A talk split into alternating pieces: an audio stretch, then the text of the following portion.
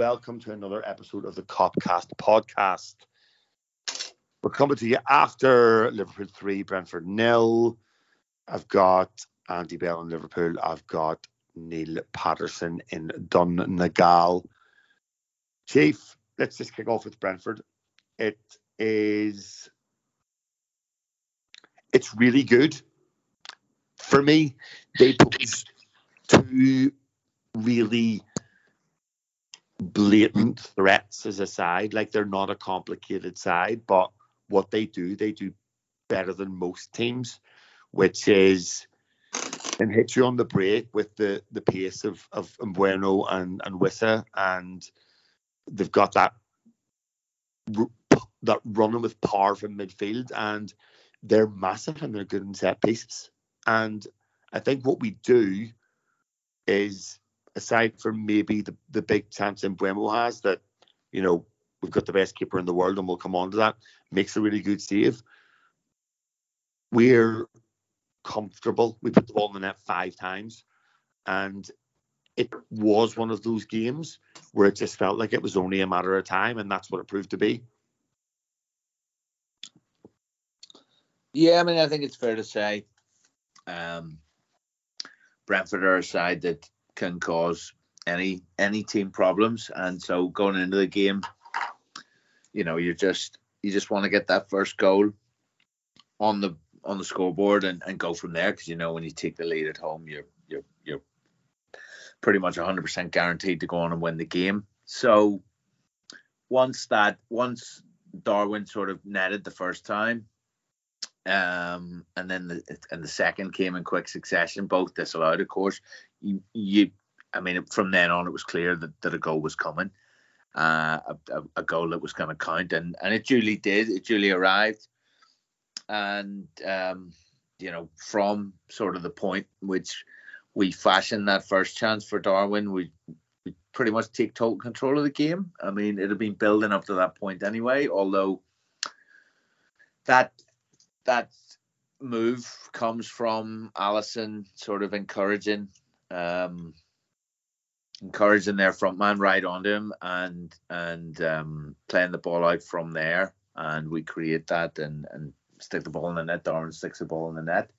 So it had been made to look perhaps a little bit more hairy than it actually was for a couple of minutes before that because we'd been in, inviting them on to to get in behind them really. And it worked. And I think from that moment they sort of they sort of shattered a, li- a little bit. They sort of realized that you know it will work. We what are we going to do here? We can't really um we can't really push up. We can't you know play our sort of natural aggressive game because they're likely to get in behind, and and we duly did. Uh, sort of again and again. It was um it was nice. I mean, we're very good at home, and um, we were even though our season was was pretty awful last season. We we were still strong at home, and it's been a constant, and we look pretty imperious there at the moment. Um, so yeah, it was it was it was nice to see. It was good. It was a comfortable one. They had that chance with Mbeumo, but as you say, a great save. But um, he's also sort of thinking when he's running through that he has to be that precise. Um, there's every chance that it might not even have been have been going in.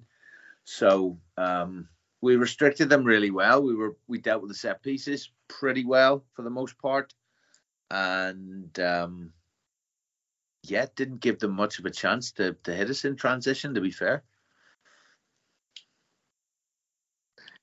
Yeah, Andy, it's it's a game that people will look at and go, well, Liverpool home, Brentford three 0 you know, expected. They they ha- they didn't have a great start to the season, but I feel like there is more context to be applied to this result because if I look at Brentford's record, you know they they start the season at home two each with Spurs, everybody's favourite second team now.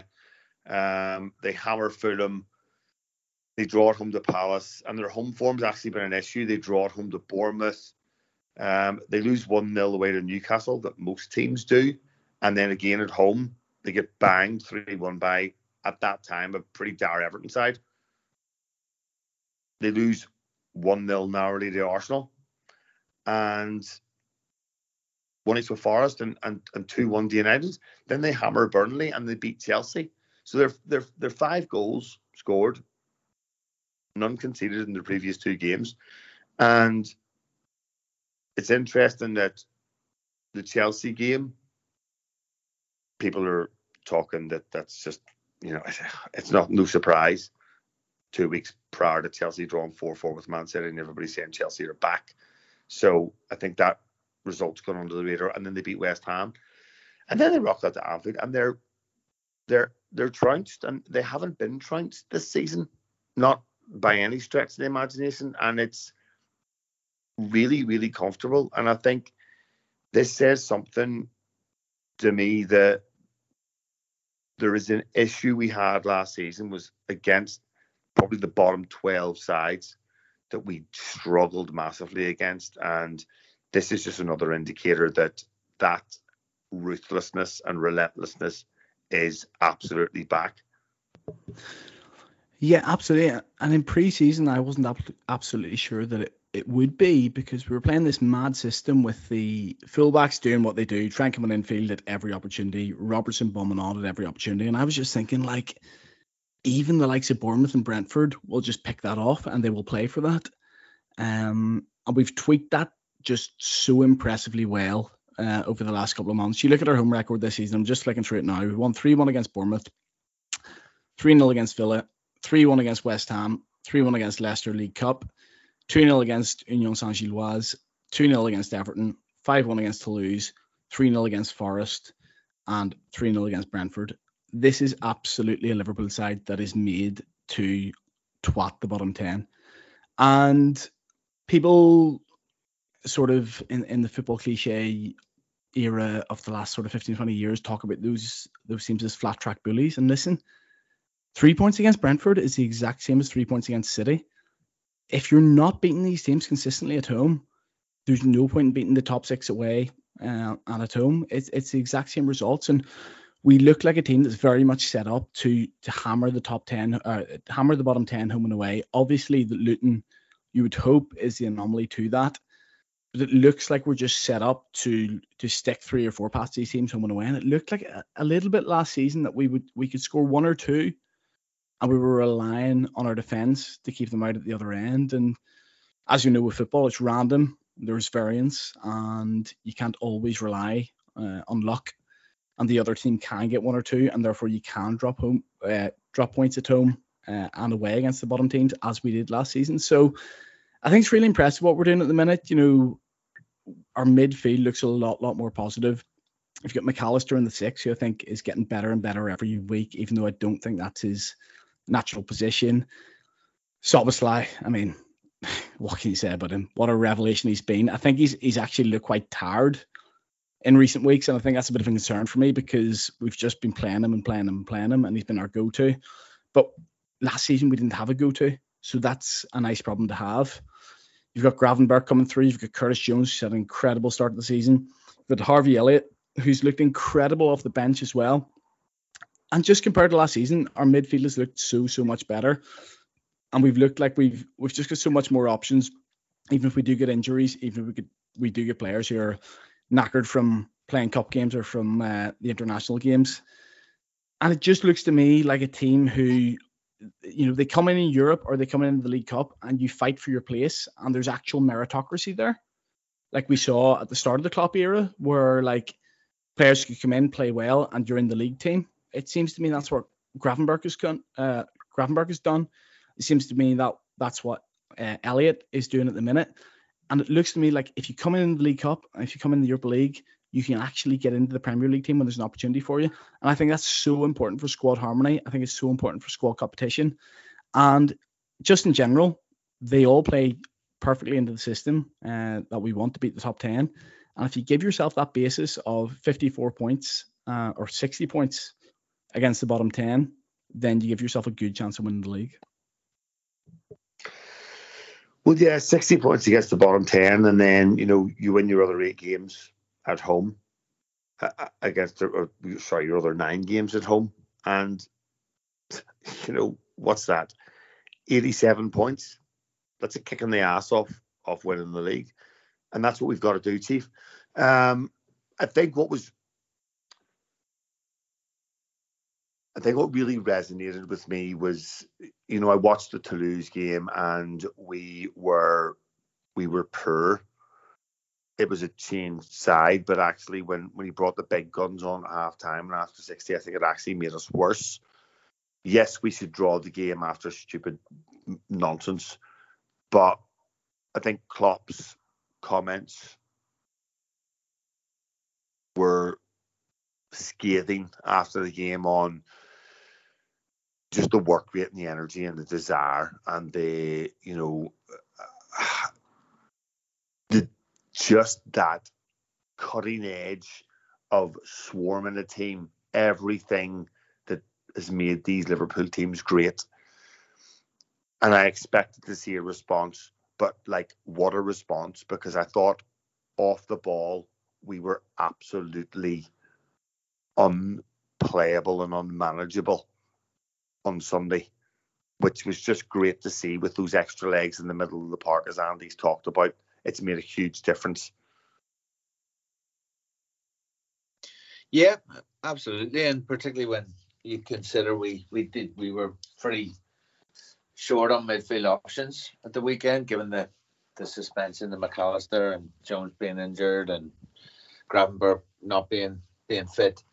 Um, so it's exactly what you wanted to see is right. But it, again, it was a re it was a re a reaffirmation of um, Liverpool's credentials in the Premier League this season and, and in the serious competitions because obviously the Luton game was sort of referenced there a minute ago by Andy and um, it was a bit of a put a bit of a dampener on things because I mean obviously we're talking about beating the, the bottom ten home and away and um, there's one that's that's gone by the wayside. But last year we would have lost that game. You know, we can see the goal like that, 82. There's no way we're we're getting an equaliser. So again, it's it's kind of a kind of a step forward if you look at it like that. But um, we needed to to to come back with a bang in the Premier League, particularly after you know throwing in that one in in Europe as well. I mean, personally, I think you can write off the European game because of the, of the nature of it the way the fact that we we are pretty much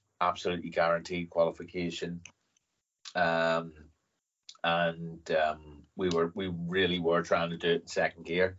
Um so but i think Chief, that, that that's probably the ideal moment to throw a performance in like that because it gives the manager the excuse to like have that conversation and hammer that point home with well, with with minimal impact on your season? Oh, totally. I mean, you think of the year we won the, the Champions League and, and hit what was it, 97 points in the Premier League. I mean, we, we go to Serbia and get get handed one by Red Star, you know, um, on the way through there. Um, in fact, I think we lose. Do we lose all our away games in the Champions League group that year? I think it's it's very yeah. I think we sneak we, we sneak through with nine points, don't we? Yeah, I'm pretty sure. And we go on to win the thing and, and, and put in 97 points. So, you know, these things do happen. The the important thing in, in those competitions is, is to get through.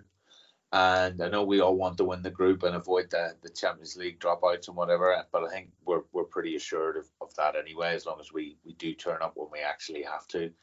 Um, so that one you can kind of write off. But Luton was a bit of a kick in the balls. There's there's no doubt about that.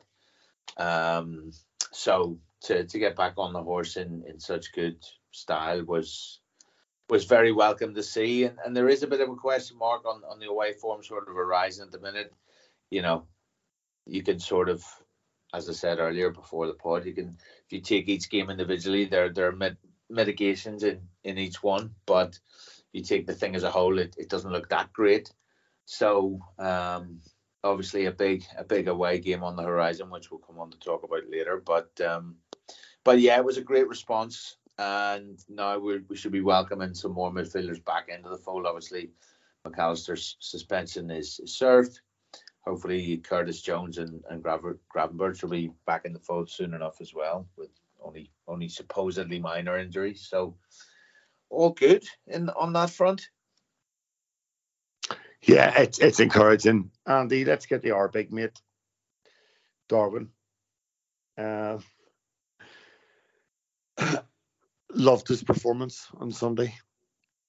Scores two disallowed goals, fine. Um, but the encouragement for me was just that desire to drop deep, that, that desire to get involved, do it in a really nice and tidy fashion.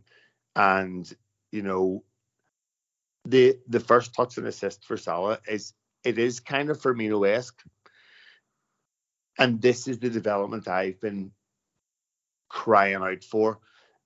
And I don't care if he doesn't score like loads of goals because you have a pile of other guys who can do that. But if he can provide that function around it and that facilitation role um, and defend from the front, which Klopp was at pains to to express after the game, this is now starting to look like it could be a staple of what we do moving forward. It started to look like it could work. And that's something that I haven't said for 14, 15 months of Nunez's yeah. career. This is and what I took from Sunday. This is exactly what I took from Sunday. Listen, me, me and you have been on the, on the same side from very early doors. Um, I'll hold my hands up and I'll be completely honest. And I'll say, in the summer, I would have sold him for 65 million, for 60 million. Um, I just didn't think it would work. I thought we got it wrong. I thought we got our scouting wrong. People always said the finishing will come. And I was like, what's this really based on? Because Timo Werner kept getting in good positions and missing the chances. So I was like, the finishing will come. Well, it doesn't always do so. This season, he absolutely is showing a different side of his game. His hold up play has improved tenfold. There's absolutely no doubt about that for me. The um the linking up with the the the wingers, uh, whoever it is, Jota, Diaz, Salah, um, absolutely Gakpo, absolutely has improved. There's no doubt about that for me. Um, last season it looked like you know we went from Firmino, who was perfectly linking up with the uh, the wingers who came in field and complemented them perfectly, to someone who just couldn't really hold the ball up and just went to score goals. And when when we didn't have that space in behind, that goal scoring opportunity wasn't there for him. And that he was so limited last season for me. However, this season he has started to add something to his game.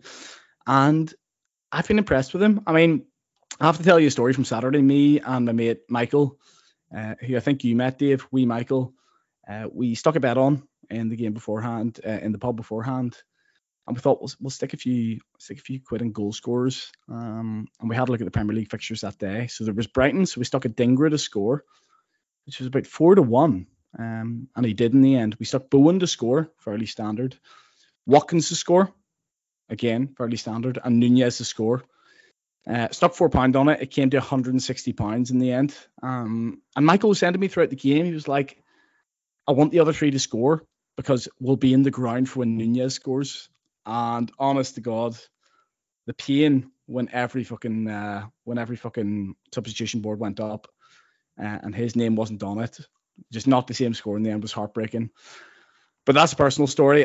honestly, I think he's uh, I think he's excelled himself. Uh, my issue with Nunez has has always been he's got this sort of cult following online, um, and that's absolutely fine because there's a, a, following who wants ultimately a Liverpool number nine to do well, and that's great. Um, and it's great that we support him at every chance. But we've two other very very capable strikers there, and Cody Gakpo, he had a superb finish to last season in the number nine position, uh, brought us to ten wins out of twelve. And Diogo Jota, who's had a superb start to the season as well and the cult online seem to have to slag off those two in order to support Nunez. And that's what I don't get at all. I think you have to look at these three that can play centre forward for us as horses for courses. You have to look at it and think, right, Nunez is brilliant for this game. Villa at home, Unai Emery's going to come with a uh, with a high line. Let's get Nunez bullying and running behind those defenders. Something oh, like, totally. Like I'm absolutely. St- I don't give a fuck what state he's in. I'm starting Darwin away at City. I am. I am as well. But I think there are certain games where you start Gakpo if he's in form. Not right now because he's not in form. And I think whether it's on the left or through the centre, I think Jota is just on fire at the minute. I think Jota is so so sharp. Uh, it's incredible. Um, some of the things he's doing right now, and that little run where he, it's very hard to describe. Where he picks it up in the middle of the pitch, and when the defenders are running backwards or tracking backwards, he's absolutely deadly from that position. He scored two or three goals already where he scored from that position. I think he scored against Toulouse at home in the Europa League. He scores one against uh, he scores one against Toulouse, Toulouse away, away as well. And, he, and and the other one the other day, he picks up in the center of the pitch and he just takes it through two or three. It, it's really, really. It looks like it's not that hard a goal, but nobody else does it in our team. I just think uh, Diogo Jota, he's, he's, he's, understated, but he is coming into form at absolutely the right time. And I think if we are to challenge for the league this season, Nunez will be overstated, Gakpo will be overstated, Diaz and Salah will always score the goals. Diogo Jota could be the man who actually pushes over the line. I think he's brilliant. Yeah, it's it's that that run and maybe his body shape and just how he looks like he doesn't do a lot and just runs through or past players. Beryl said this before, and I agree with him. It's very Suarez esque, yeah, in that regard. Um, but no, nobody else do you, picks the ball up in that position, and you think that's a goal. Jota does, and you think he's going to work this. Yeah, he's, he's he's so direct. This is probably a, a criticism I, I would have of Diaz, although I love him. I would love him to be as direct as as Jota is because he's not concerned with, you know, throwing the leg over the ball, dropping the shoulder, um, you know, standing somebody up, changing pace. He just gets the ball and he just go, he just goes. He shifts his body, he finds a gap, and he's away. And yeah, he's our second top goal scorer this season with eight goals. And we've seen the stats. He scores all different types of goals left foot, right foot, header, back post, front post, outside the box, um, poachers goals, Dave, everything. Diogo Jota is an absolutely sensational footballer, and our fan base don't respect that enough. Yeah, I, I, I think I agree, but I think as a finisher, that is the thing that is most underrated about him. Chief, let's go to the other end of the pitch. Um, I think a game that we were really going to see the strengths of Virgil van Dijk was, was, Brentford. He's rested during the week against Toulouse, probably specifically because Klopp saw this challenge, and boy did he excel. And the statistics show that he's literally top of the majority of centre half metrics in the league this season.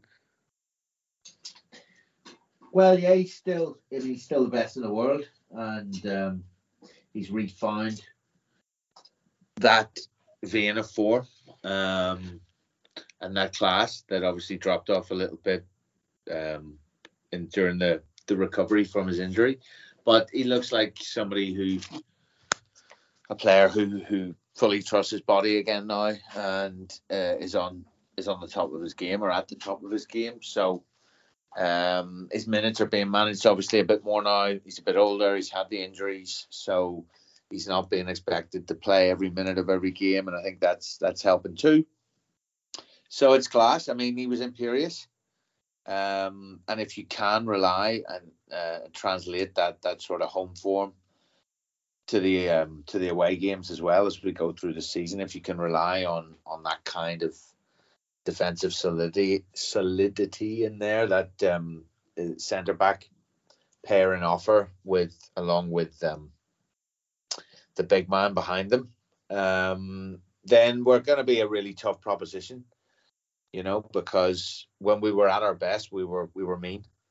Um, the season we we won the league. I mean, I know after the, the COVID break and, and sort of coming back after the six weeks off or whatever it was, um, things went a bit a bit awry. But in the first in in the part of that season that was proper, um, we conceded very very few goals as we went to 26 wins out of 27. So if you if you've got the we have got the best strike striking options in the league. Uh, yes, City have got uh, Haaland, but you know we've we've got five absolute um, absolute worldies there.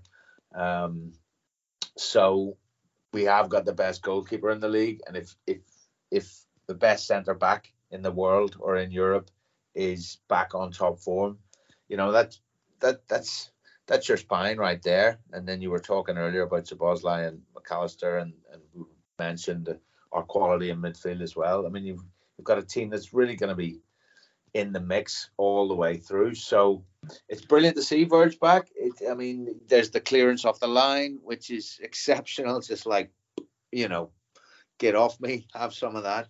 No, no chance that that's going in. You've got the, and the see, it's the, it's the nonsense in in which in which he does it as well. It's not. It's it's a bit like do you know when Alisson tips one over the bar and he doesn't like roll around on the floor, Jordan Pickford esque afterwards. No, I mean it's it's the speed and force that he does it with, but yet, as you say, the the sort of coolness. You know, it was never it was never going in. Um, and it's a quality moment. There's the moment where he sort of ups his pace slightly to um to make the tackle on probably Mbeumo. I can't remember who it was.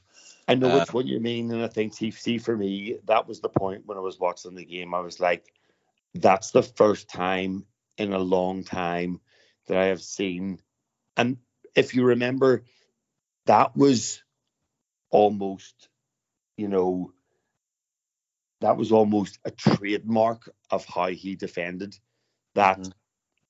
A player looks like he's going to get in behind him around the back, and he just puts the afterburners on over four or five yards and just casually knocks it away from him for a free kick. For I mean, absolutely. But I think in general, the way we're playing as a team is, is helping, and the way he's playing is helping the team. It's sort of a chicken and egg thing, you know, or it's it's, it's a virtuous circle.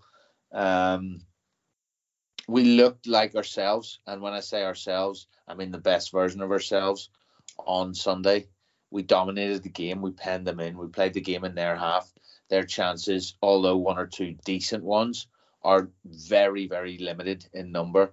And you know, even at our at our finest, we were giving away big chances. Uh, more often than not, the other team tended to miss, and generally it was because they only got one every twenty minutes, and um, at at best, and um, um, they had to beat the best goalkeeper in the league. Um, and that you, know, you know yourself. We we had the the, De Gea hoodoo way back when the Balotelli season and all. That it gets into strikers' heads. They they know the keepers. You know they know their quality, and you know they, they try to be more precise. And with that, it, it you know comes out added pressure, and chances are you're you're going to miss that chance. So um, yeah, I mean, it, it, it, we we look like ourselves. Like I said, we we we played high, we dominated, we we steamrolled them essentially, and and we just um, never really looked in in it, it never looked in any any real doubt at all. And now we just need to start converting that form to, to the away games as well, or, or at least the results, because I think we've we've put in some good performances away from home as well. Lead uh, Wolves, Newcastle, um, good wins. Uh, we were great at Spurs, obviously under the circumstances. The the only one that sort of sticks in the craw a bit is is Luton. So uh, that's the next step. If we do that, then you know it's another title race. Yeah, Andy, as good as good as Van Dijk has been, um, we are outperforming our XG against. And I know people can turn their nose up at this stuff. I think it's a pretty decent indicator of overall performance if you strip away the actual numbers, um, especially over short periods of time. But we are. Oh, hold on, my eyesight's going. Yeah, we're we're scoring as many goals as we probably should, but the statistics would show that we should probably have conceded five or six more goals than we have, based on chances created. Now, I think it's an interesting conversation here. That is that because we could be better defensively, or have we made a decision that we're prepared to take the additional risks to facilitate the potent attack and threat we have because we know we've got the big, beautiful Brazilian bastard standing there, ready just to save everything. And is that the is that the risk reward that we're playing right now?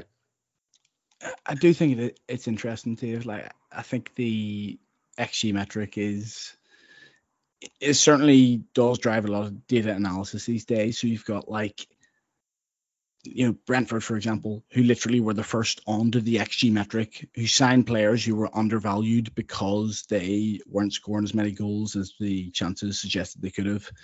Um, and there seems to have been models, and, and the models are are very different, but teams certainly professionally seem to have models which are fairly accurate um, based on how other teams value, value players based on the goals they've scored. And absolutely fair play to them. Let them roll with that. Um, however, I sort of think if you sign a goalkeeper for 66 million and you get it absolutely right, like we've done, you sort of allow yourself a little bit, little bit of leeway with that.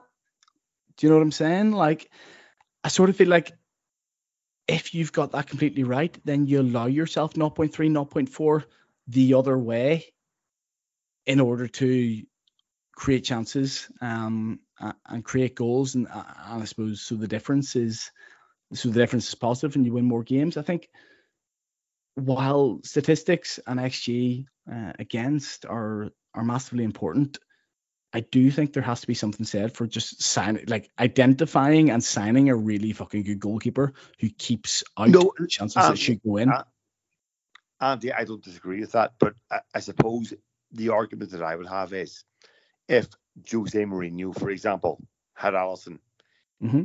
he wouldn't look at that additional contribution in keeping goals out at the other end to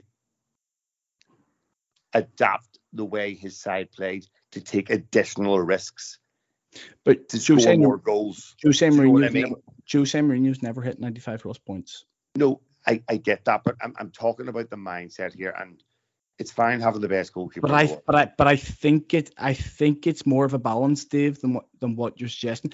I think Mourinho, I'm not suggesting. I, I'm just asking a question. No, no, I'm, I'm, I'm not. I'm not suggesting. That, I'm, I'm not trying to be difficult, but you're not suggesting that I'm suggesting, yeah. I'm I'm not I'm not I'm, saying, I'm not trying. Come on. I'm, I'm I'm not trying to be difficult, Dave, but Mourinho had a massive focus on the goals conceded.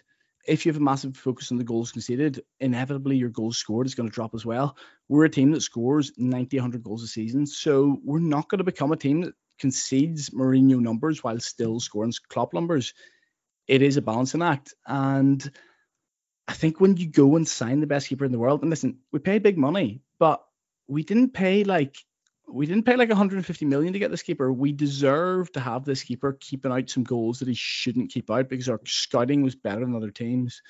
Um, and he and he's done that for for so many years. And I just think when you look at our team now, we're the front three. Okay, you can have your chat about Salah. Salah, how many years more is he going to do this with us?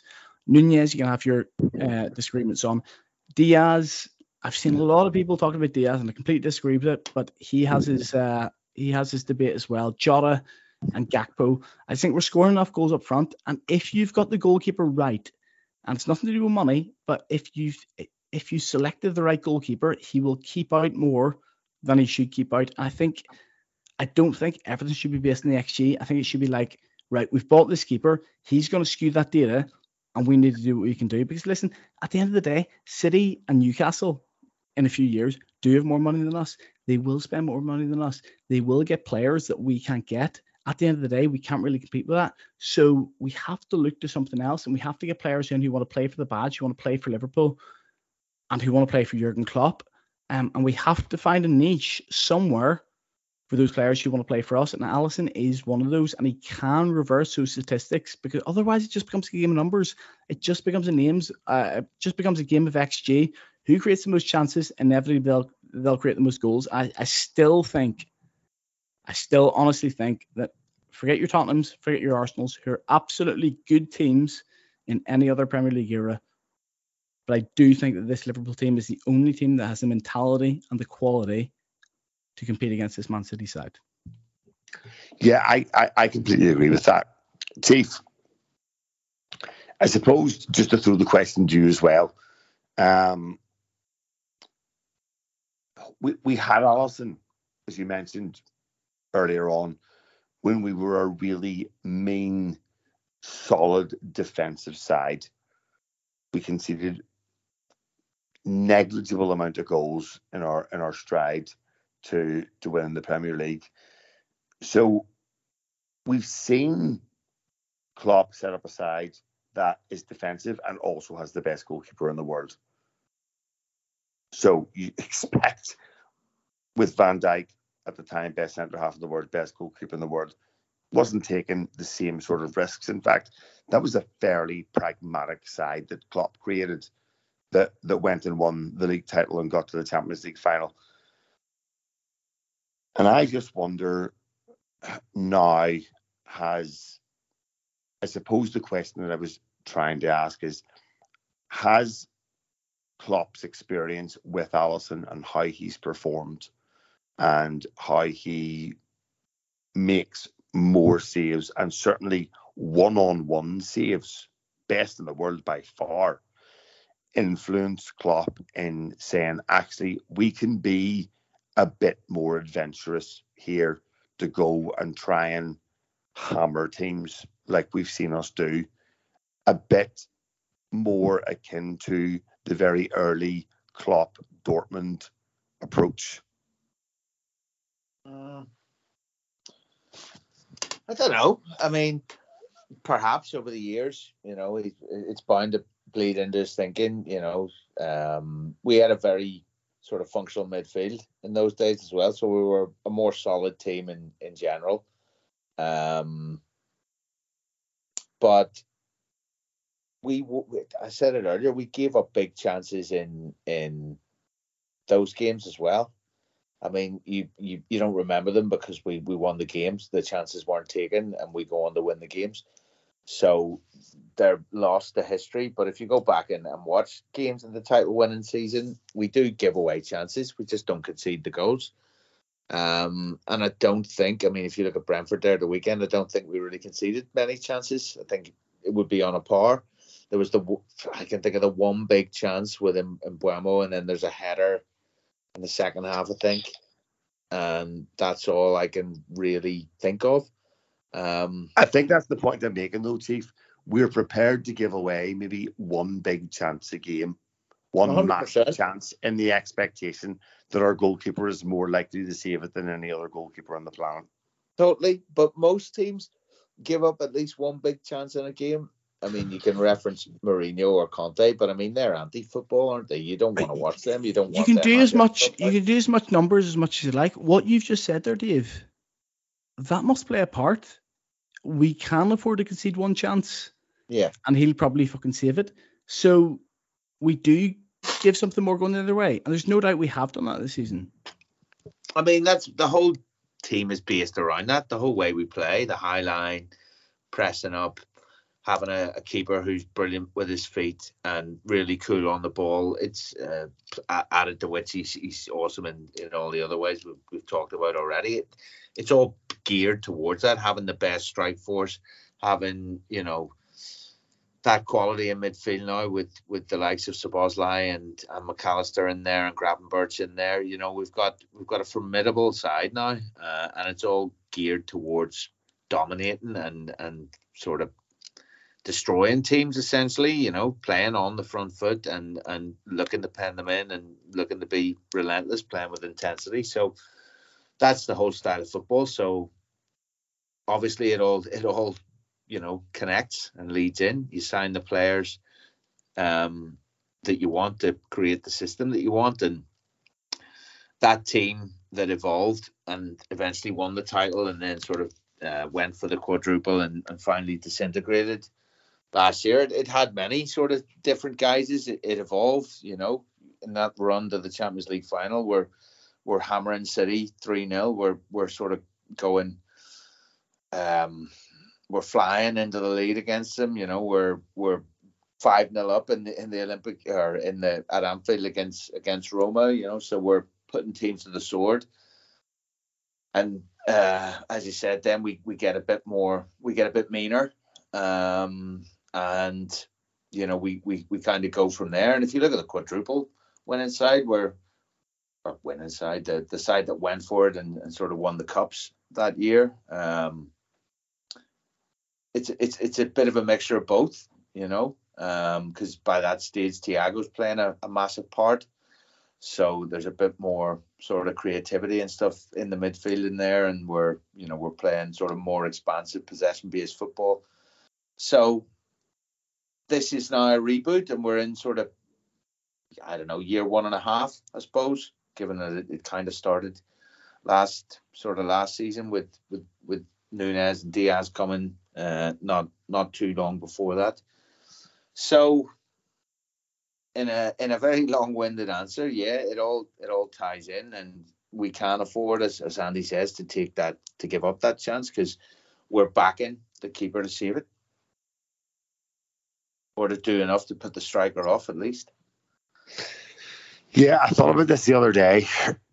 It's it's mad to me that Alisson, the best goalkeeper in the world, has conceded what ten goals in in twelve Premier League matches and didn't we score eight against him over two games?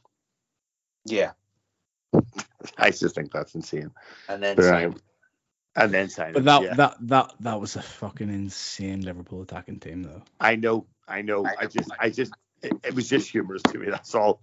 Um, Andy,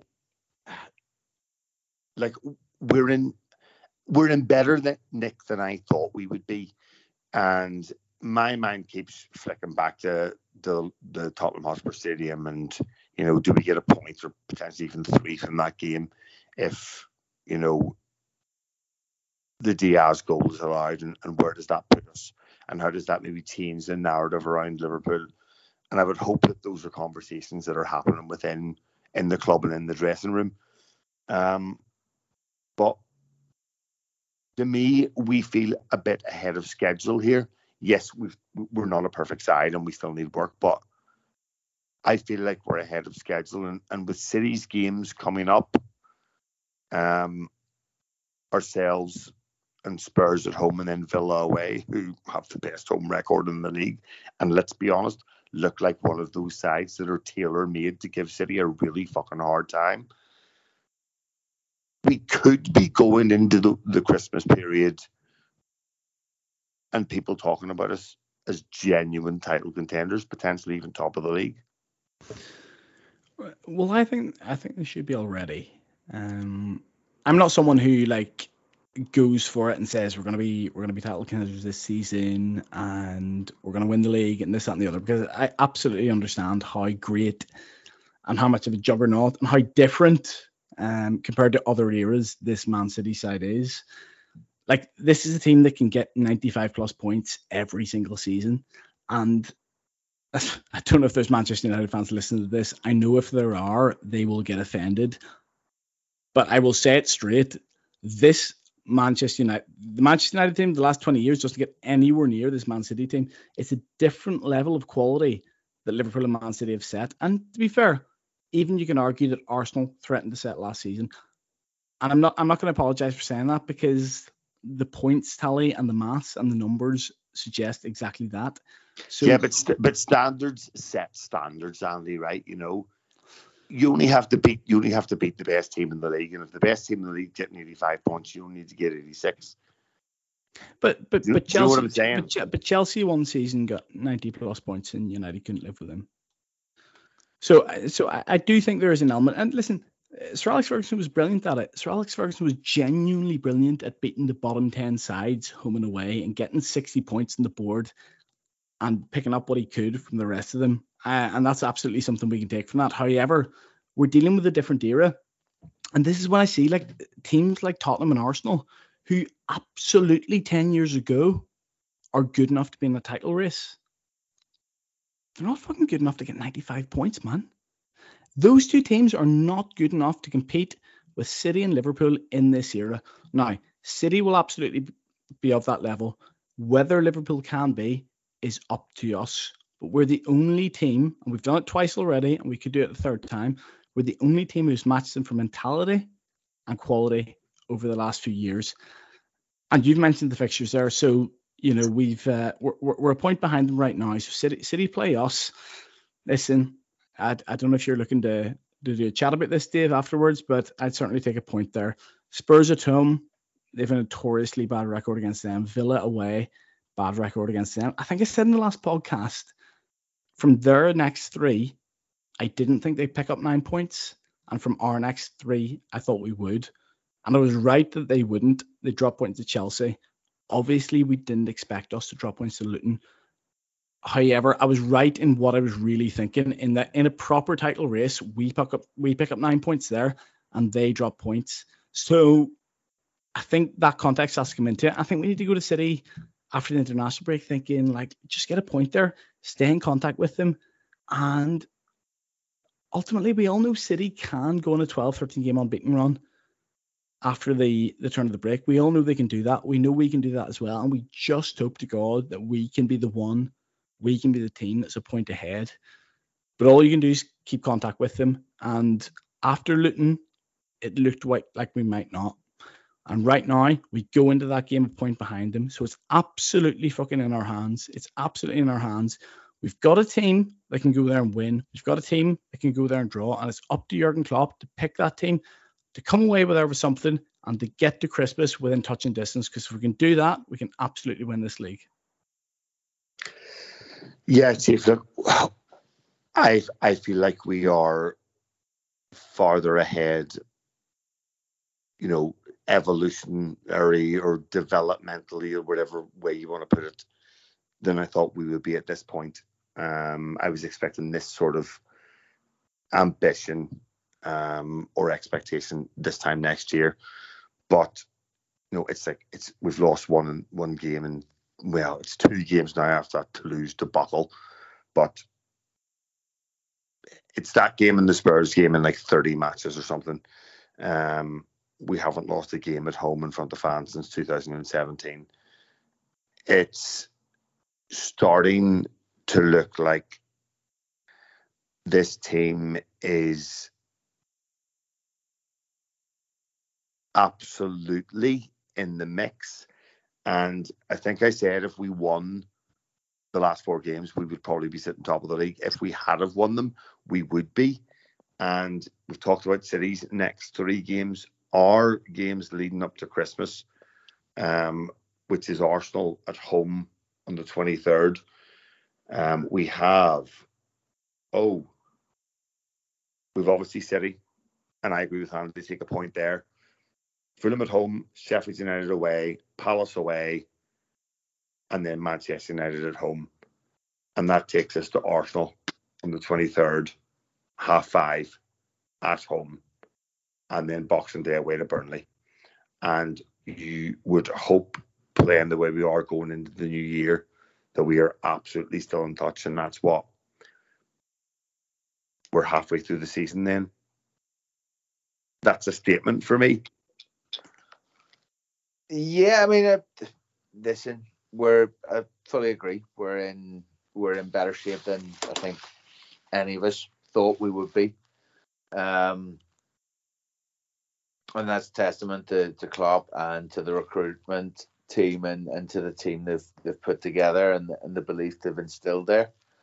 Um, so, you know, City is obviously huge um, a point there would be would be great, but to go there and win would be psychologically huge.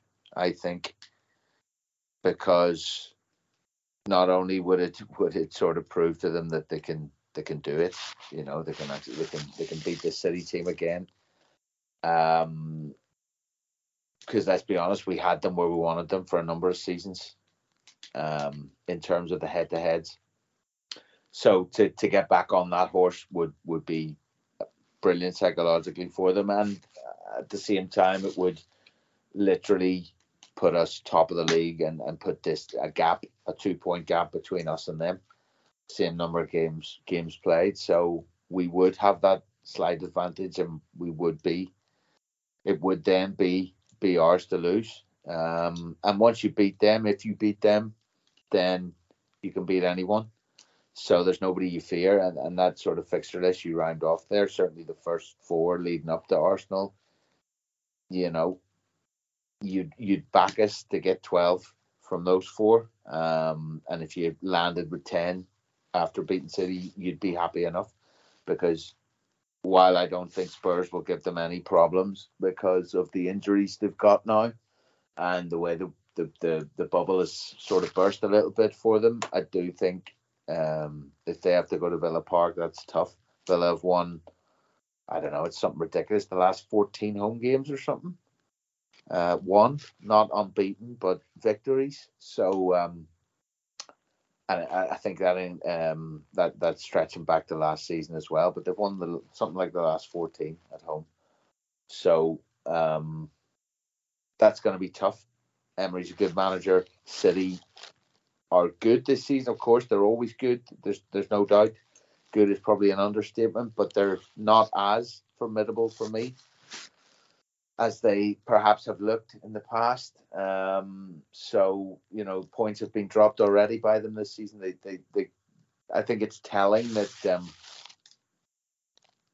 the Rodri goal against Chelsea isn't a winner for once. You know what I mean? Usually when he scores, it's that type of goal, and it's a it's a goal in a game. I just saw Sheffield United away all over again when I watched that goal. Sheffield United away. There's the Champions League final goal. There's uh, a goal at the at the I don't know. There's another goal this season, I think, or late last season, where he, he gets the decisive one later on. Um, and for me, when that flew in, I was like, for fuck's sake, he's done it again, and they've done it again. I've seen this movie before and for it not to be a winner and for them to be pegged back again was was different. You don't see that very often. It's a collector's item, so we can we can go there and do them damage, and uh, and I really hope we do because it could be massive. But at the very worst, the very worst, you come out of there even if you lose, you're what a maximum of, of four points off. Um, so it's still it's still there. Um, you don't want to do that, obviously, as a for reason I've, I've just outlined. So the very minimum you want a point, but I think if um, you know all things being equal, we can go there and and, and really have a, a good go at turning them over. Yeah, Andy, like for me, the psychology of this team looks different. Last year, you know, from the from the very first game away to Fulham, you could see when things started to not go our way, we we fell apart, and we made it really easy for other teams to make it not go our way. Um, this year, you know, most points won from coming from behind, a number of late goals four red cards, complete adversity. And, you know, I keep coming back to the frustration of the Spurs situation, but I wonder is that fed into that as well, enabling us to create that siege mentality. We've also brought in what two national captains into the midfield. So there is this very Klopp Liverpool esque just utter fuck you resilience that looks to have been recreated that I thought we'd lost.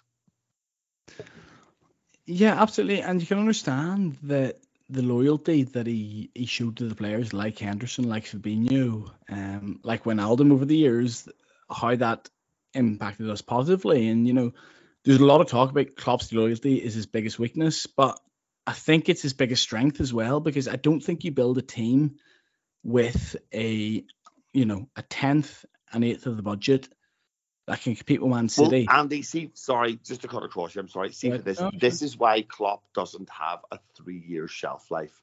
Yeah, it's it's as simple as that. This is why he's able to build, rebuild, and rebuild squads because he doesn't alienate everybody around him by just sacking off the people that he can't be fucked with. He works with them, he nurtures them, and if it's not going to work for them with him, he helps them on their way somewhere else.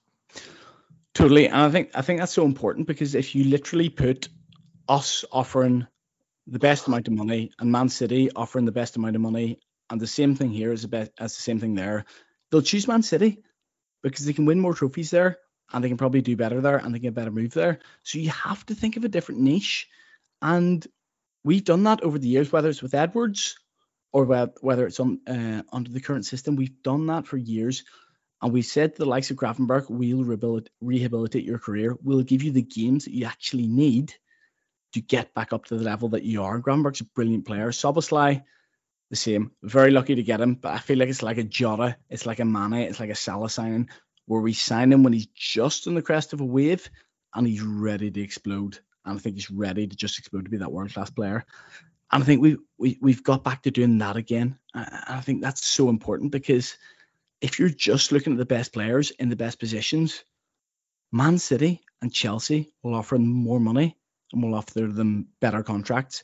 So you have to offer them something different to want to come to Liverpool because ultimately they don't give a fuck about the things we give a fuck about. And that's what I think we've got absolutely right in the summer transfer window. When we look like we've sorted that midfield out, we've got so many options now. I think Elliott is just a man reborn. He's gone from a man who was in a dysfunctional midfield last season. He was a good player in a dysfunctional midfield last season to a good player in a brilliant midfield this season. And we're now talking about him as the best substitute in the country. And I think he's literally that good. And there's an argument about his injury and whether that's affected him. But the extent to which Klopp trusted him before that injury and at the start of last season, I think speaks absolute volumes. I think he's a really, really good player, and we just need to absolutely trust him coming off the bench and making a difference. Newcastle, he won us the points. A game recently at home, I can't even remember what it was. Um, somebody can maybe help me out, but he absolutely won us the points. He came off the bench, he provided like an assist or a goal or a key pass that won us the points. I think Elliott's like just even though the competition around him has been arguably well, it has been better, his game is raised to that level. Um, I think the argument of like yeah, but it's, it's Wolves away he seals the victory. It's it's the cross for Diaz. It's the cross for Diaz at Luton. Yeah, L- L- Luton's a prime example. I think there was another away game before that.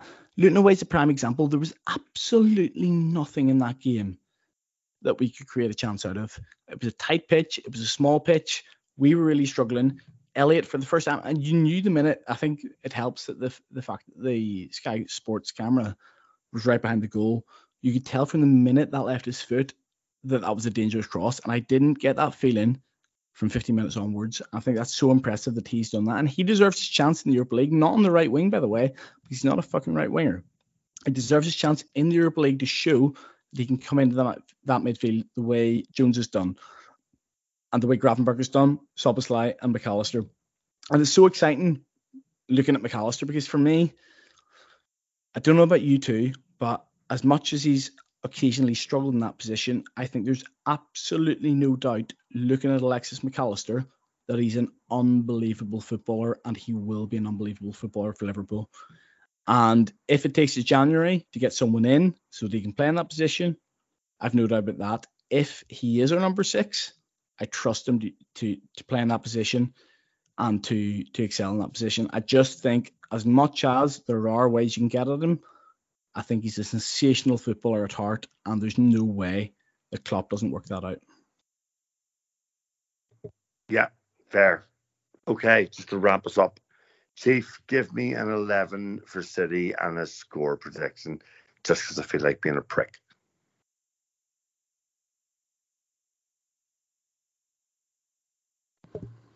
He's forgot to mute.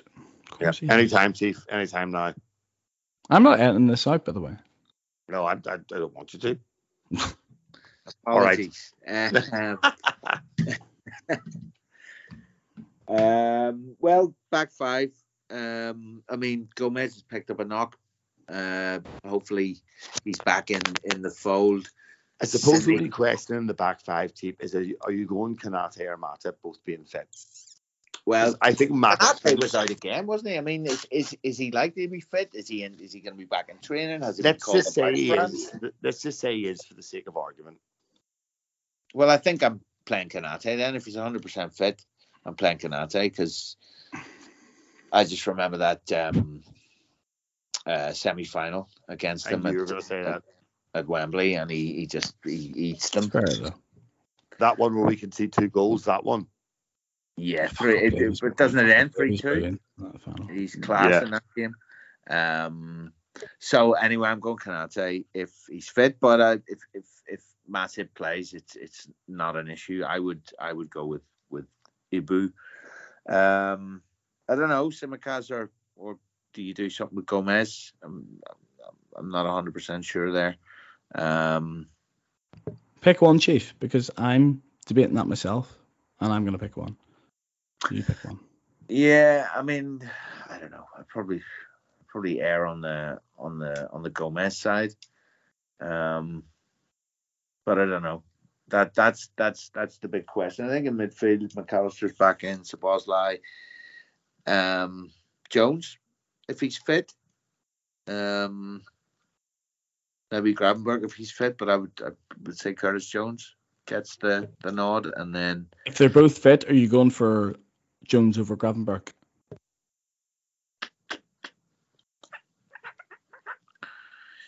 Yeah, I think I am. I think I'm going for Jones, and then up front, Nunez, Salah, and Jota. Oh.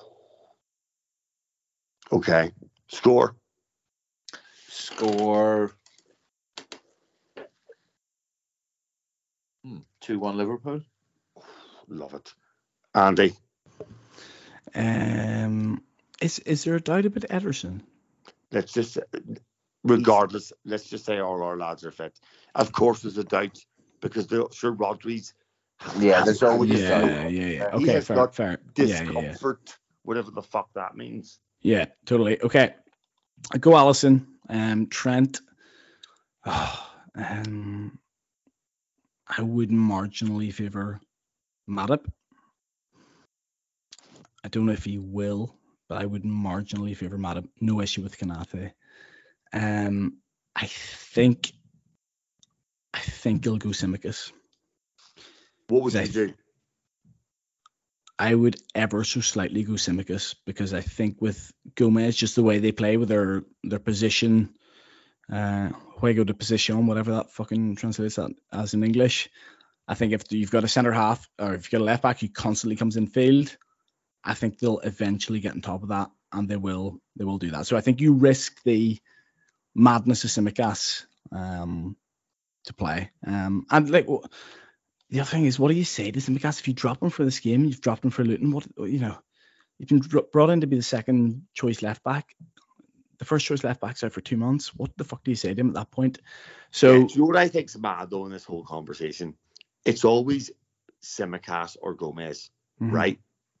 Now, if you're going to put Gomez there, You're gonna say Van Dijk, aren't you? well, why don't why don't you just do Kanate, Matip, Van Dijk? He's not going to. No, I know that, but what I'm saying is, if you're going to put Gomez as the inverted left back, hmm why would you just not go? And I don't mind which one of them you put there.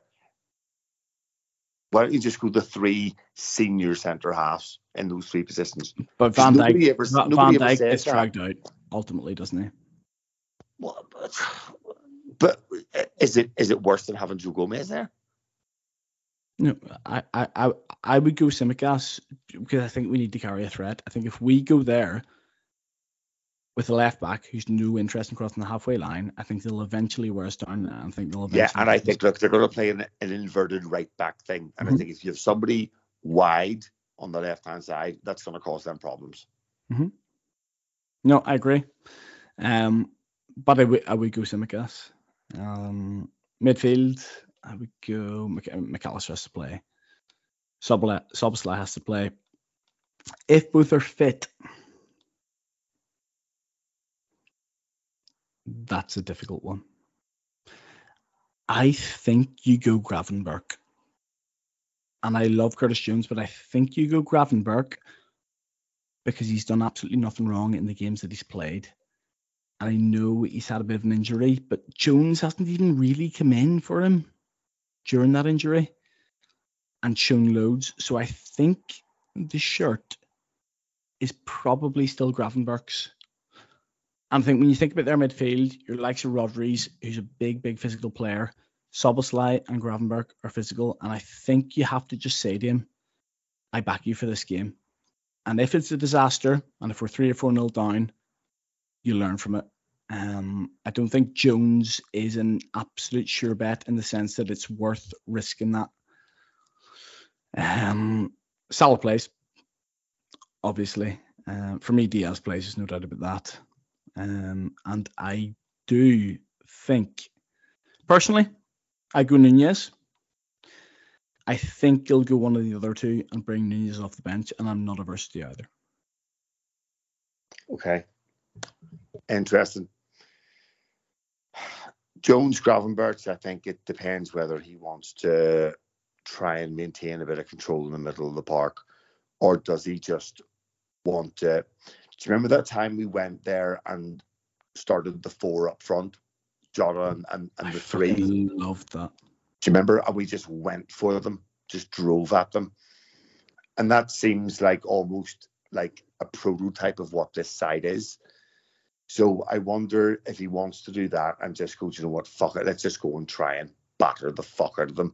He probably goes Gravenberch with those driving runs from midfield, beating Mhm. players, committing players, and that creates an overload. If he wants to go a bit more controlled, he, he goes Jones. So I don't know. I think there's a shout that he starts given the international break. Um, Salah, Gakpo, Jota. I don't think he plays. Uh, I don't think he plays Gakpo. I don't know. I, I, don't just know, feel if, like if he does go to batter him, if, if he does go to batter them, then then Darwez, Darwez, Darwin, Salah, and Diaz will start, won't they? listen, they're- uh, listen. That I think in at, in any other time, I think that's not a conversation. I just wonder how much. Dave, we we've all given our teams. What's your team? And what was your score prediction, Andy? Uh, my score prediction is one each, and I'll take that. Okay, I'll I'll go I'll go your back for It's fine. Um, I'm Not I'm abs- I'm absolutely fine with the. I feel I feel like if you play Jones, you give Tsimikas license to go forward and more cover and support to stop that side getting exposed. So I probably go Jones, and then I go Jota, Nunez, Salah, because I, So, I- so what, what what's your midfield three? Szoboszlai, Jones, and Mac Allister. Same as mine. Yeah. Jota, Nunez, Salah. I, I, I can see that. I, th- I, I don't think there's any world in which he doesn't start Diaz personally. I don't know. I I just feel like for me, Jota is if if you give anybody a chance in that squad, Jota is aside from Haaland, actually, if you give anyone in the league a chance, Jota's the most likely to finish it. If you take Haaland out of it. I don't, And I, I don't disagree. But how many times out of ten does he get a chance at City away? how many times? But he's get that any- he's that type of player though that Do you know what I mean? No. he just he just get he just he'll score that first goal. I I, I absolutely love Jota, but that's what Klopp would be thinking. If he offers nothing else, how many times does he get the chance, and is that worth starting him? Yeah, look, I, I feel like we we are a team that is built around creating a lot of chan- a lot of chances. We scored second most goals in the league. Um, our XG is the highest in the league. We create lots and lots of chances. Against City, those chances will be limited.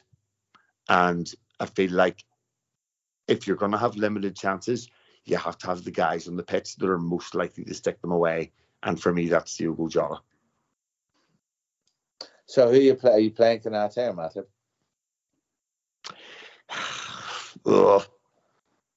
Probably Konaté. Eh? So yours is the same side as mine, except for you've got Semi in there instead of Gomez. And I'm playing. I'm I'm playing Matip. And you're playing Diaz. I'm playing Diaz. Yeah. All right. I'm playing Gravenberch. I'm playing Gravenberch as well. Yeah. Okay. All right. I Well, think he, I think you will do that too. And your and your score prediction then, uh, Dave? 3 0 the Reds.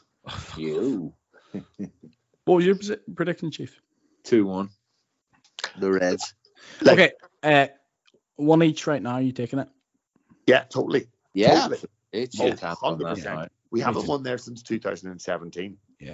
No, But imagine- taking it as well. Imagine if we go there and turn them over. Like, Mhm. I I can't see a world where we do uh, do uh, Klopp's first season where we're like 4 1. four one, but, but we're because three 0 Pep's, We're, Pep's team weren't the same at that time either. So no, they weren't. But Pep's team were that side whenever they came to Anfield, and twice, and were put away within the first twenty minutes. Three times actually. I actually. mean, the, the, the, the games, the, the, you know, there've been some tight ones, but there've been some fucking big, big victories either way. You know, we've battered them several times. They've battered us a couple of times. Yeah. n- not they- they've not really battered us at Anfield is the only thing. well, they No. did batter us from the COVID season in Anfield. Yeah, that doesn't count. Oh yeah, four one was it? That again? doesn't Yeah. count, and our on our title lift does count. What I will say is, I went to ten away games last season when uh, people who have away tickets didn't give a shit and uh, were giving them away. I think I went to nine defeats and one win at uh, sorry, eight defeats, one draw, Southampton, one win at uh, Leeds. So my first away game this season is City away. So expect fucking nothing basically. That's fair. I, I, I just You can be our lucky charm, Andy. Well, I can give someone else a ticket if you really want. If you promise me that's the thing. I genuinely feel like the teams that have really caused City problems this season, we are like a steroid induced version of those teams. Mhm. And that's why I think we can go there. We can absolutely catch them cold right out of the blocks, and the game could be dead before they know it, before Well- they have a chance to realize what's happening. see, see, last season, Dave, as well. Like we we go one 0 up there and we end up losing four one, but we have a a golden chance for two 0 which comes directly from an Alisson goal kick or from a sorry from a kick from the hands, and that's this exact same goal as what we scored at home to beat them one 0 Yeah. last season. So so that is that that is ultimately your way out. If we go 10 0 up there last season, even with how brutal we were, I still think we come away with something. So there is a way of getting at them. Pep knows it. He's insecure, and uh, and we, we just need to play on that ultimately. I Yeah. think. All right.